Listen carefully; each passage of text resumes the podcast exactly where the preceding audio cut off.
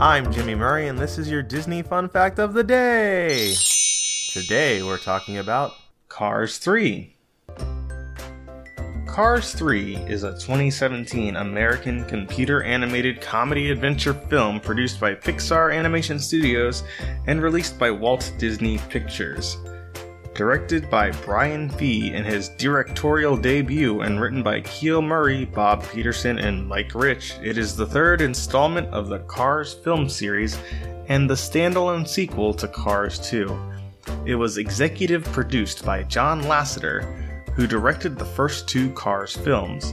The returning voices of Owen Wilson, Bonnie Hunt, and Larry the Cable Guy are joined by Cristela Alonzo, Chris Cooper, Armie Hammer, Nathan Fillion, Kerry Washington, and Lea DeLaria, in addition to a dozen NASCAR personalities. In the film, Lightning McQueen sets out to prove to a new generation of high tech race cars that he is still the best racing car in the world.